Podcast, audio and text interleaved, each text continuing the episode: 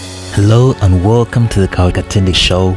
We don't believe in ourselves enough to really go after our dreams. I had a purpose. was in a marriage I wasn't too happy with my relationship at the time. I don't know what it is yet, but I just I really trust it, and it's it's exciting to tap into it because you see little breadcrumbs of it, like little kind of tastes of mm-hmm. different kind of doors that you're opening up. I do genuinely believe mm-hmm. that if you have the confidence and the self belief to achieve, that anything is is possible. I really can create change in this world. I really can help people.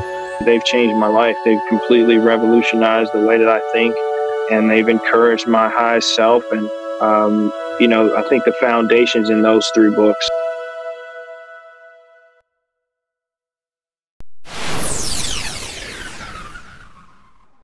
Alright, I'm here with Joel Kern.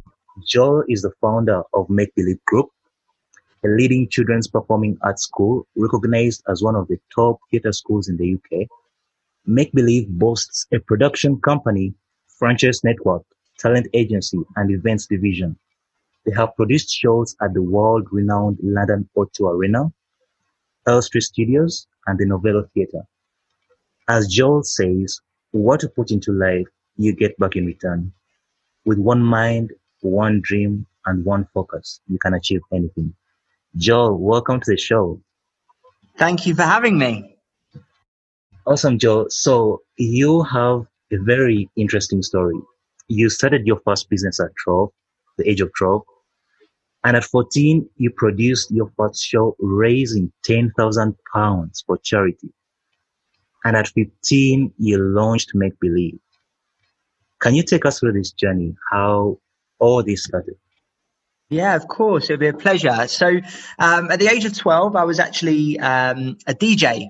And when I was, when it was uh, my 12th birthday, my mum said to me, What is it that um, I would like? And I was obsessed with DJing. And I said, I'd like a DJ set. And my mum looked at me as if I was crazy because obviously she was imagining DJing sets to be extremely uh, expensive. And uh, anyway, she eventually found one in uh, the Argos catalogue she um, got it for me, and I was starting to DJ in my in my bedroom. And then I thought to myself, I could go out and earn some money uh, by doing DJing as opposed to just sitting in my bedroom doing it to myself. And I started doing my friends' birthday parties, their little brothers and sisters' birthday parties, and then I ended up landing a job um, at a restaurant in an Indian restaurant in Canary Wharf. Uh, you know, back in the day. Um, and I became the residence uh, resident uh, DJ at this particular uh, restaurant. And from there, I started to pick up a bit of a name for myself um, within that kind of industry. And I was invited to do weddings, the mitzvahs. Um, I started doing big corporate events at the Four Seasons Hotel in Canary Wharf. Um, and then what you know, DJing, the whilst I absolutely loved it, I say again, sorry. What was the name? DJ Khan? DJ, I, I, I, never kind of gave myself a name. I'm sure I was called plenty of things at the time, but uh, I was just, uh, it could have been DJ Kern. If I could go back in time, Karl, I'll perhaps call myself DJ Kern or DJ Joel. Um, but I never gave myself a name. It was just, you know, I was just going out and uh, just enjoying myself and having fun. Um, and at, you know, 12 years old, um, they they were paying me, you know, pretty good money. So as a 12 year old kid, I was, you know, spending it as as quickly as I was earning it, obviously, because what else are you going to do at 12 years old? Mm-hmm. Um, and then at the age of uh, 14, my family uh, were involved with a charity called the Parry Charitable Foundation, and they built homes for children and young adults with learning disabilities. And the chairman at the time was someone I very much looked up to and respected, and he completely inspired me. And his name was Jeff Pelton. He was the chairman of this of this charity. And um, to say thank you to him, I was thinking, what can I get him? And you know, I then thought, you know what, he would love and respect the fact that I could hopefully raise money for the Parry Charitable Foundation. And that's exactly what I did. So I thought the best way to do it and to raise awareness of this of this charity would be to produce a show. Wow. And I got my dear friends uh, Natalie Green, uh, who was starring in the West End at the time, and my friend Sam, who I've grown up with. Uh, he's one of my oldest, if not my oldest friend. Um, and he was doing business studies at school. Uh, so I got him to manage all of the finance. I got Natalie to um, help choreograph the production. And the three of us put this show on, and I invested four thousand pounds of my um, money that I'd saved up through DJing, mm-hmm. and we raised ten thousand pounds for the wow. charity. So I took back the initial four thousand that I'd invested, and we donated uh, six thousand pounds to to the charity. And uh, we, you know, it was amazing. We we got over 100 children from all over the community to come and audition. My school that I was attending at the time, King Solomon, sponsored me and they allowed us to use the facilities. Um, you know, and we ended up selling out uh, the whole show um, within a few days. And um, it was just fantastic. And then from there, I thought I loved it so much. By the time I got to 15 years old, I, you know, from doing a year's worth of producing this show, mm-hmm. I thought, you know, I could not only help other people, but I could also maybe make this a career. And that's where the idea of make believe began. And, uh, it's just grown, you know, the idea just expanded from there. Wow. And what was, how, how did your parents what role did your parents play in this, you know, starting Make Believe? What was their opinion about it? Well, I think my, well, first of all, I've got the most incredible parents. I'm, I'm very, very lucky. And um, I do genuinely believe that uh, everything that we, not everything, but our start in life is obviously what we learn from our parents. And that is the foundation to hopefully put us in a good stead to, to grow as, as an individual. Um, and I had, I was very, very fortunate that I had you know, incredible parents who gave me that strong foundation. And I think when I approached them initially, you know, I think my mum, um, you know, I was a, my mum was a single, my parents were divorced. So I was living at home with my mum and I initially spoke to her about it. And obviously she was quite shocked. And, uh, you know, at the end of the day, she was also thinking, you know, he's, he's, I know he's just done this show, but at 15 years old, you've got yeah. school, you've got your GCSEs approaching, you know, you need to focus on your education. And, but the thing about my parents is they would never deter me from pursuing what it is that I wanted to pursue. And they were in, extremely encouraging, extremely supportive. And they did that through love. And, um, I'm, I'm, I'm, you know, I'm extremely lucky to have had that, have had that foundation. Mm-hmm. And you know, Joe, I was wondering at 15, what was it inside? What was going on in your mind? Why did you, you know, looking around at your peers and where at the point you're at in life, what made you think that you could pull this off? What was going on in your mind at the time? Because not every 15 year old who is going to come up with, you know, an idea like this, which is so grand, right? Yeah, I guess. Um, I think I was just at the age of 15, I was, I was, as most young, you know, a lot of young people are, you know, as, as we get older, we probably get a little bit more apprehensive or, um, you know, but as, as a, as a 15 year old, I was completely and utterly fearless. And one of the things that my father, you know, always used to say to me is that you can achieve, if you're capable of achieving something, you can achieve it at any age. And, and he told me that from a very, very young boy. Um, and I think that that instilled an innate confidence in me and a self belief that I could achieve anything. Um, and look, I enjoyed school. I was a hard worker. I was never, um, I wasn't an academic, but I also wasn't stupid either. And um, I think that I always knew that I wanted to, you know, do something where I was, you know, running a business or, you know, I love the idea of being a head teacher.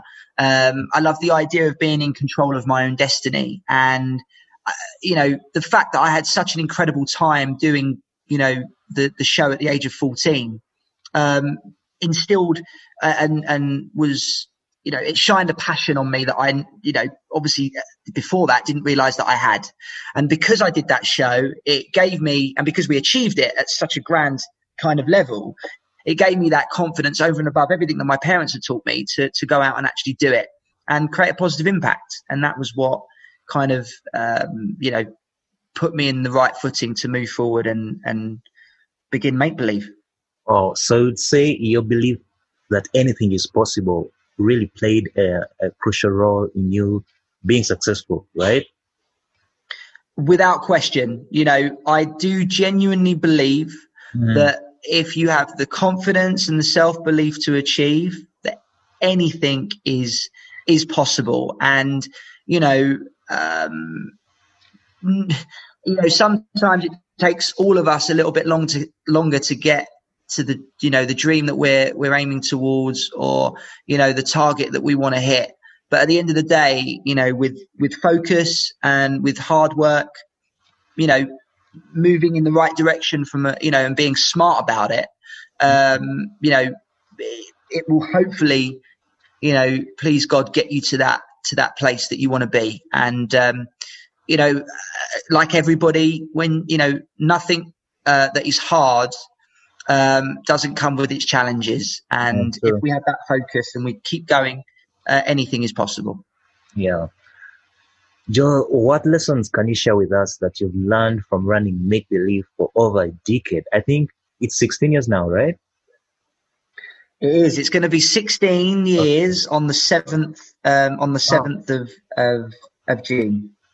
Awesome. So what lessons have you learned from, you know, starting a business so young and making it successful, you know, to, to what it is today, an international, you know, company and changing so many lives? What lessons have you learned?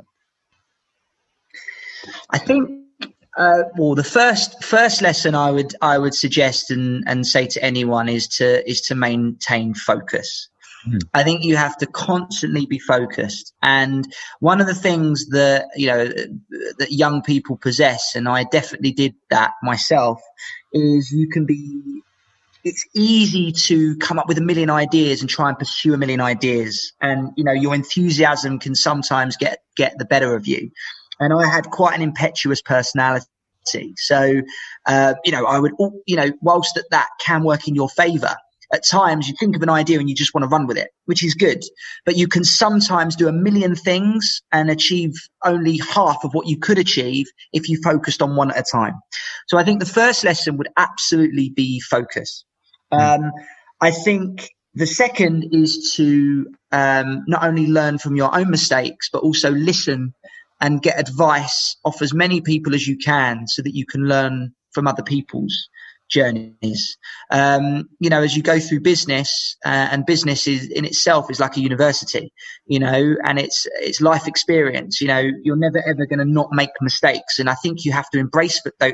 Excuse me, you have to embrace those mistakes and you have to very quickly learn from them because it will only those mistakes if you embrace them will help you and put you in good stead as you progress forward in your business journey and one of the and the final thing i would say um, is to always ensure that you remember where you started and why you started it mm. um, and i always say people buy into the concept of your business uh, based on the why rather than the what and, mm. you know, our ethos, whilst we've got bigger and our company may have evolved in various forms and various different directions, we've always stayed true to the reason why we started um, from the offset. And uh, so I would say those are the three um, mm. three things that I would pass on to, to oh, somebody those are, else. Those are very powerful lessons. And you know, speaking of focus, what are some key things that one should focus on to increase the chances of success while starting a business? Sorry, repeat that, Karl.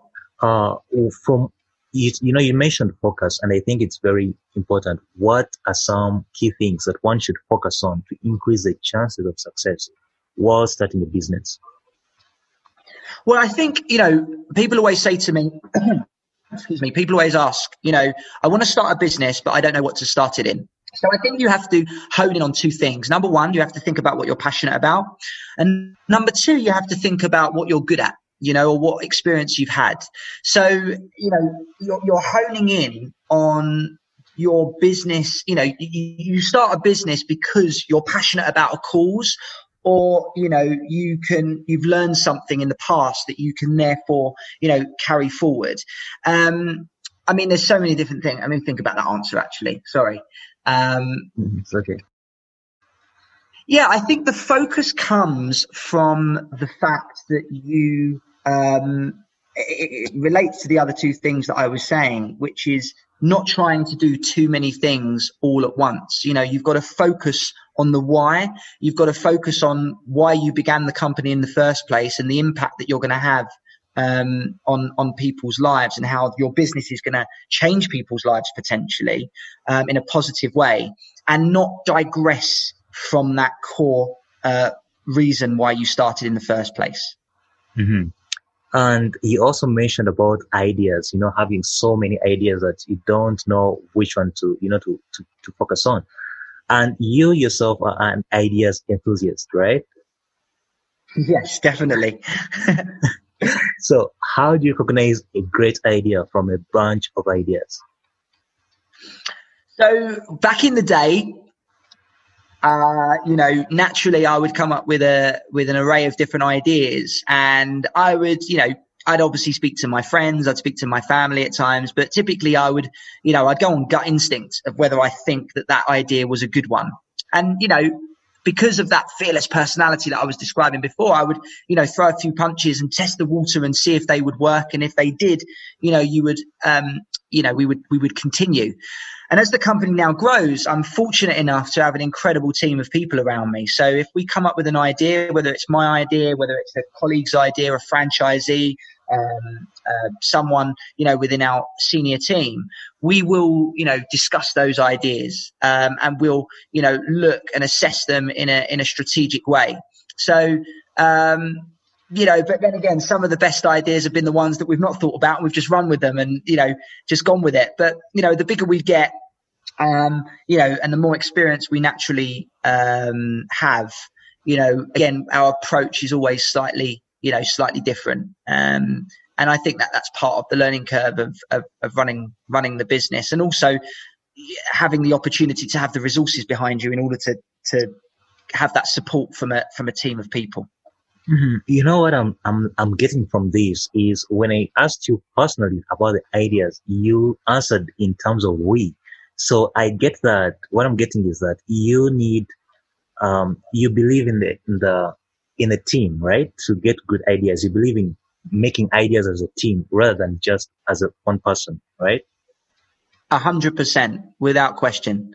I think you know, building and I, I, listen, there's plenty of business people that have said this over the years, extremely famous ones that have been, you know, extremely successful. You know, when you're building a company, you're building a team, you're building a team, you know, and that, that team is becoming, you know, is, is buying into the purpose of why you started that business in the first place. And your, your job as a, as a boss, as a, as an owner, as a leader is to inspire, is to get the best out of the people around you. You know, I, as we all do, when none of us are good at everything, it's, it's physically impossible, you know, so you have to work with people and bring people into your company that have an innate ability to improve that department or that part of your your business or you know impact you know impact a different uh, section of it in a in a positive way so you as the leader and in this case myself my hmm. job is to bring those people together to and to hopefully work together to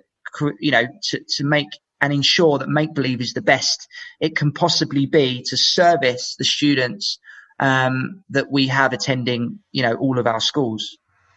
Mm-hmm. You know, and, and while we are on the topic of team building, uh, you built out a team at 15 years old, and you mentioned in the in the podcast with Kizzy that you struggled to get people you are managing to believe in you as a 15 year old entrepreneur. So, what lessons have you learned about team building that you can share with us? Yeah, I think it, the, the, the challenge came from the fact that I think it was more about um, what people's perception of you was uh, or perception of me was, you know, and it, I, I guess, you know, we're all at fault of this sometimes. That if you're, you know, 35 and a 14 year old comes up to you and says, I want you to do this, you know, um, it's a 14 year old. That's how some people can perceive it. And, mm. you know, that's how maybe some people perceive me. So it was about, you know, and, and, I, and I'm a true believer um, that you have to give respect to earn respect.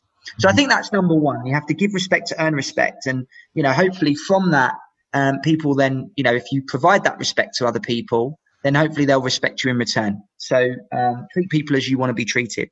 Um, I think number two um, is you have to focus on the positives. You get a lot of leaders who focus on the negatives of people.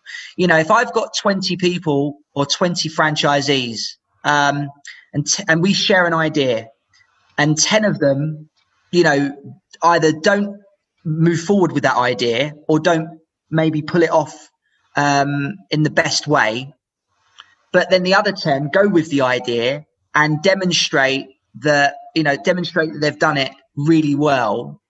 We or I will highlight the 10 people that have done it well rather than share amongst the team the 10 people that didn't.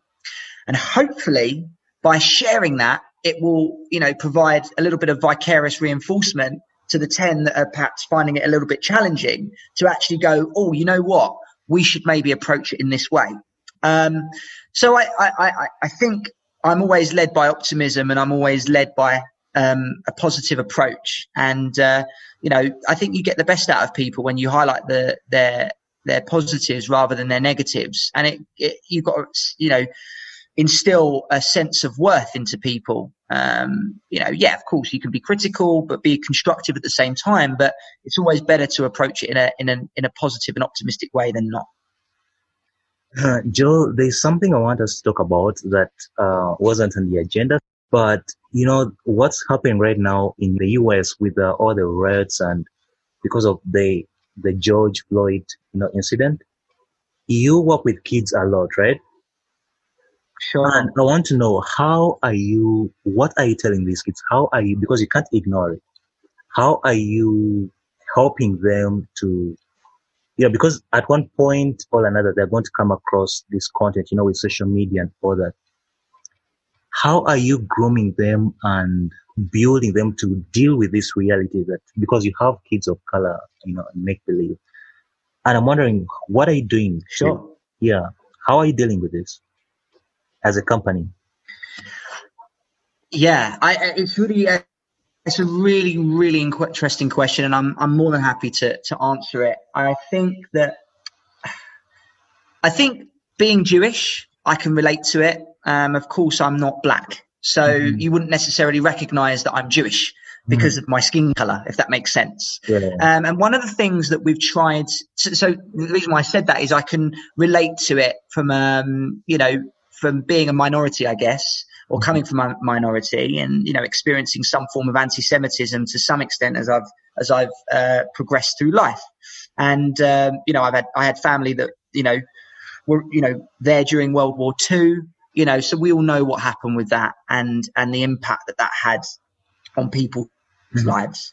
Um, you know, history always should teach us. We should always learn from the past addressing the past, understanding the past will help us determine what is going to happen in the future and how we deal with things going forwards. One of the things that I've really tried to achieve um, within Make Believe is to highlight diversity. Mm-hmm, mm-hmm. We have have all different types of students from different backgrounds, different religions, uh, different cultures. You know, there are a variety of people from different demographics. And, you know, children um, need to, you know, not just children, but people need to be educated. And sometimes we can make think is an okay thing to say. Another person could be offended by that. Does that make the person that said it a racist or an anti-Semite? Nine times out of ten, probably not. But the job of the other person is not necessarily to attack them. It's to teach them. It's to educate them. It's mm-hmm. to make them understand that that could be perceived as something negative or that could be perceived as an insult you know? And uh, i think that's one of the things that we've really tried to um, achieve at make believe is to bring our students together from all different communities and that's what the shows do. Our shows bring everyone together you know? So if a child comes from a very anglo-saxon background or an anglo-saxon community where there maybe isn't many uh, black or asian people uh, by coming to the show and mixing with other children from other communities. They're getting to learn about those children. They're getting to learn about their culture. They're getting to learn about what they uh, respond um, to. Mm-hmm. And that's so important, uh, you know, in society that, you know, we bring people together in the best way possible and uh, to learn because you know that's how we that's how we improve as people is by listening and by learning from others well, I love that, Joe. Thank you for you know sharing about this because it's a it's a tough conversation to have. It's a an uncomfortable conversation, I would say, because it always kind of creates tension. But um, I thank you for you know expanding on that very positively and in a very light way. So thank you for that. No, it's a pleasure. Yeah. So Joe, let's we're going to go into some quick fire questions. What is your definition of success? My definition of success is uh, to be content. Um, you know, you can measure success in a multitude of ways, but I think if if you're content, uh, if you're happy, um, and you feel fulfilled, then um, you know. Uh, obviously, I'm not explaining why and the mm-hmm. things that are around me that would make me content, but I think if you feel content, to me, um, that personally, that's on a personal level, not on a business level, that is mm-hmm. success. All right, that's interesting. That's a very unique answer.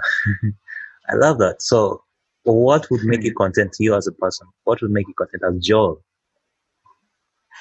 I think, um, you know, my granddad, who was my absolute um, best friend, um, you know, always used to say to me, you have to like yourself, respect yourself, and love yourself in order in order for others to like, respect, and love you.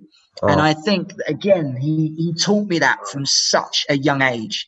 And you know, I don't mean going around telling people how fantastic you are, but you have to have that self belief and that self respect. You know, um, because who else is going to give that to you? You know, you, you, you, you, of course, your, hopefully your mom, your dad and the people that you have around you. But, you know, life isn't just your family and life isn't just your friends. You've got to have that self belief and that self love, respect, um, love and respect for yourself. And, uh, you know, and that energy because people resonate towards that. Um, I know I do personally. Um, so I think that that definitely um, plays a key role um, in that in that I'm being content. And naturally, I'm very, very, very lucky. I've got incredible friends. I've got a fantastic family. Yeah, you know, my dad uh, has has you know provided me or provided for me, you know, for the whole of my life. Um, you know, and he's been there to provide me with advice and support. And my mum, you know, I naturally, as a, as a, as I said, a single parent, um, mm-hmm she, you know, I lived with her predominantly, and um, you know, she's a foster carer, and uh, she has taught me an immense amount about young people, about life, um, and yeah, I think you know all of the people that I have around me, and and and the self respect that I have for myself is you know, and you know, naturally make believe and the success that it is, and you know, I'm very happy and I'm very lucky, but I'm still young, so I've still got lots more to do as well. So mm-hmm. that also sure. keeps me keeps me going. Awesome, Joe. Do you have a favorite book? Do I have a favorite book? Yeah. Um, you know, I, I I watch more movies than I read. I actually I watch. Uh, let me think of my favorite book. I, it's really weird. I listen to a lot more people rather than reading. Um, mm-hmm. I'm, I'm, not very patient, so sitting and reading, my mind ends up going to a million different places. But um, so, have I got a favorite book? Um, it's okay We don't have one. It's okay if you don't have one. No, I haven't got one. I haven't got a favorite book. But I, if I was going to ever choose a book, let's just approach it that way. If I was ever going to choose or, or, or, pick up a book, I would normally pick up an autobiography, I would say, you know, and I, because I'm inspired by people's journeys and I'm inspired by people's stories. Um, so I can't pinpoint a favorite book, but if I was to choose one, it would be about an individual uh, that has accomplished something. And that doesn't necessarily just mean business. That could be anything. Um, because I am inspired by, you know, people that have, have gone on a, an extraordinary journey. All right, so I'm going to ask you that instead. So, besides your parents, mention, give me some people who are, some names of people who have inspired you the most. So, without question, um, my grandfather. Um, my grandfather, um, you know, recently, you know, passed away only a, a couple of years ago. Um, but he was my, as I said, the probably the closest person to me um, in my family. Mm-hmm. Spoke to him every single day. Um, you know, around seven o'clock in the morning because he was a, a, black cab driver. Uh, and if I hadn't, if I didn't call him by 7 a.m., he'd be phoning me saying, what's happened? Are you okay? Where are you? You know, so it was that kind of relationship and we'd see each other three times a week at least. And, uh, he taught me everything, uh, I know. Wow. for sure. And it's so weird because he made such a profound impact on me as an individual that even when I sometimes say things or make decisions, mm-hmm. I will be I will be listening. It will be as if I'm I sound like him or I'm doing what he would have done. And oh. um, I'm I'm you know not everyone has that opportunity to have a relationship like that, and I I am definitely very very very lucky, and uh, he is without question the most inspirational person I've ever had in my life. Wow. Anyone else outside your family? Uh, I would say another person that's very much inspired me is a guy called uh, Jeff Pelter.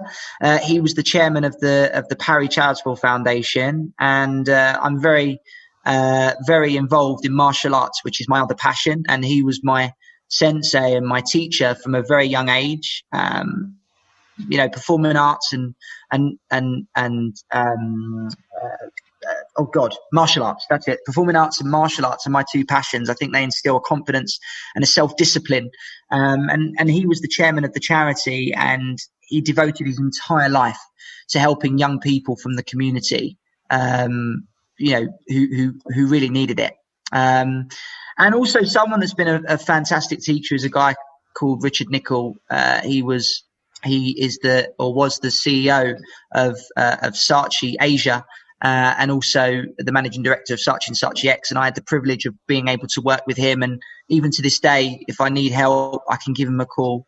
Um, and and he is uh, a marketing genius. So I I always give him uh, a phone call whenever I, you know, if I ever need advice, if I ever need any guidance, you know, um, I'm always very lucky to to give him a call or to be able to give him a call, and and yeah. um, and he will always be open to, to give it to me, and, and I'm you know very very grateful uh, for him doing so and taking the time uh, in in doing that.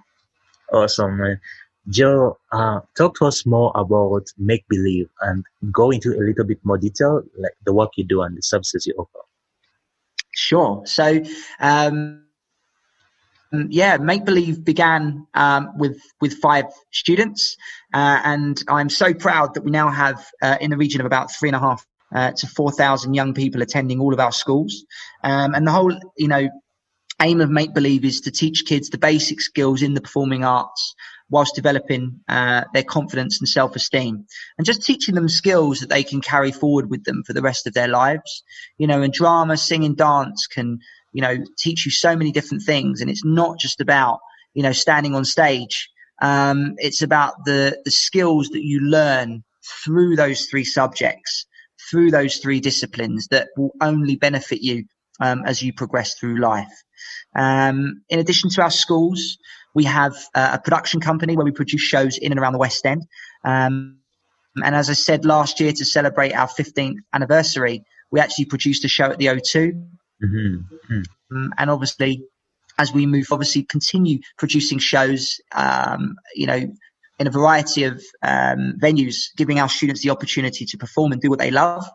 We've got an agency, and our agency is where we get our young people uh, work in TV, theatre, and film. And we've worked with brands such as Coca-Cola, J.C. Penney, Nike, Haribo, Samsung, you know, some of the biggest brands in the world. And we've even had a child star in a Hollywood movie um, called All the Money in the World, and it was directed oh. by Ridley Scott, and it had Mark Wahlberg in it, Michelle um, Williams, um, and Mark Wahlberg. So it was, uh, sorry, and Christopher Plummer.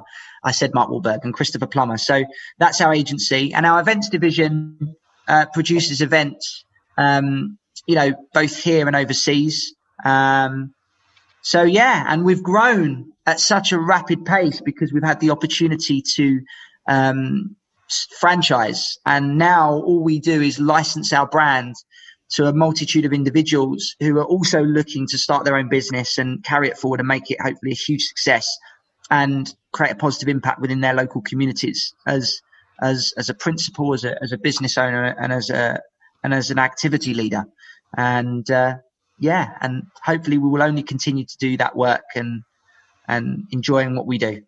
And then, Joe, does Make Believe function as a traditional school? How does that work? I'm curious to know. So our students actually attend Make Believe after school and on the weekend. Oh, okay. So it's an extracurricular activity, Okay. um, providing students from three all the way up to 18 how to sing, act and dance. So Mhm. kids would come to us after school, let's say between five and eight or 5.30 and 8.30 in the evening, um, or on the weekends between 10 and one. And they'd do an hour of singing, an hour of dancing and an hour of acting. So we focus on the vocational studies rather than the educational uh, platform. Uh, but who knows? You know, in the future, anything could develop. Yeah. You know, and I saw that right now you're doing virtual classes, right? Sure. Because of the situation right now. How are, how are you, you know, how, how is that going for you right now? Yeah, we've been doing virtual classes, obviously on the premise of, of, of COVID 19. And, Yeah. uh, you know, I always think you, you, you mentioned to me in our chat before we started the call about, you know, adversity and when you're going through a difficult time, how can you put a spin on it and make it, um, you know, turn it into a strength? Mm. And, uh, you know, we went from the traditional teaching the children in a classroom to how can we continue providing our students with the, with, with the make, you know, being part of the make believe journey. And we, took all of our lessons online and I said, look, during this time, we want to support our families, you know, by doing make believe um, and supporting the children while they're at home during lockdown um, completely for free. So we paused Oh. all of our customers' payments. Uh, we didn't take money at all. And since lockdown started, we've had over 10,000 logins um, Oh. to the classes um, across all different communities. And all I said to parents is, look, uh, we don't want any money from you, but if we can uh, raise money for Great Ormond Street Children's Hospital at the same time, which hopefully will support the NHS, um, that's all that I ask for in return, if possible. And if parents had the funds and the means to be able to do that, um, then they then they have. And you know, we've raised over two thousand pounds so far, and hopefully that's only going to continue uh, for Great Ormond Street. And uh, so the classes online have, have been fantastic, and we hope though the children are continuing, you know, are, are enjoying themselves and enjoying the the the online, the make believe virtual school. But we are, as a company, obviously very much looking forward to, in addition to the online sessions, looking forward to getting back into the classroom um, where we can continue uh, doing what we love and continue in the make believe journey. Amazing. Joe, what's your number one social platform for someone who wants to connect with you? Um, me personally, or the business? You personally and the business.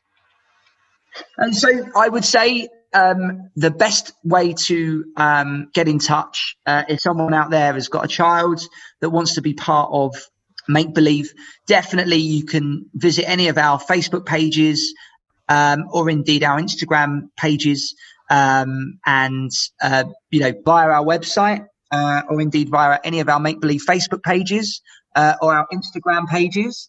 Um, and if it was, if they wanted to get in touch with me personally, they would obviously be more than welcome to do so via my LinkedIn profile. Um, and uh, yeah, I would always welcome that too. Awesome. And that's all going to be in the show notes for our dear listeners. And yeah, sure. So that's www.makebelieve.makebelieveworld.com, right? So That's the, um, oh, the UK. That's the UK. yeah, the the website is uh, www.makebelieveworldwide.com. Mhm. Um, that will take you to our worldwide platform, which will then lead you to the different uh, countries that you that you're you know you're in, and you can click on the relevant link. Um, and obviously, uh, my LinkedIn profile is Joel Kern, and um, our Facebook page within the UK is Make Believe underscore UK. Awesome. So, Joel, I have one final question for you. Sure. Yeah, so this is a question I ask every guest on the show. So, Okay. what would you say to someone listening right now who might be feeling lost or dealing with a ton of stress? Maybe they've lost a job or simply unsure which direction their life should take. Yeah, I, I think, you know, COVID 19 has definitely uh, challenged us all. You know, I don't think anyone has gone through this situation thinking that everything is fantastic and everything is okay. It's been far from it from a health perspective, from a financial perspective, uh, you know, managing a mental health perspective. You know, I, I think the most important thing is again is to keep focused, to have a routine during this time, and you know to reflect. You know, we've got time now to reflect on what we were doing in our lives and how we can improve on that. Um, because you always want to hopefully be proactive in in moving forwards. Um, and it also gives us an opportunity to learn about ourselves as well. Um, you know, I've done a huge amount of reflecting. Uh, I've I've looked at you know, kind of looking at from a business point of view, looking at my whole company and looking at the areas that we you know can improve. Um, so I think it's a time to reflect on us personally, you know, to hopefully, you know, read and learn about ourselves on a personal level, which is only going to benefit us from a mental health perspective and a personal development point of view. And from a business point of view or from a career point of view, is, you know, look at what you were doing before. Look if that was making you happy and look at if that was fulfilling you in the way that you wanted it, it the, the way you wanted to be fulfilled. And then how can you improve on that? Um, and this time that it's given us is actually positive. You know, people, some people are looking at it as a negative. I'm, I'm definitely looking at it as a positive and, and, you know, taking it, taking this as an opportunity to actually, um, reflect, improve and, and, and move forward. Awesome, Joel. Anything that you can share with us that on a personal level that you've maybe learned or, you know, discovered anything that you you know anything you've learned from this period that is personal?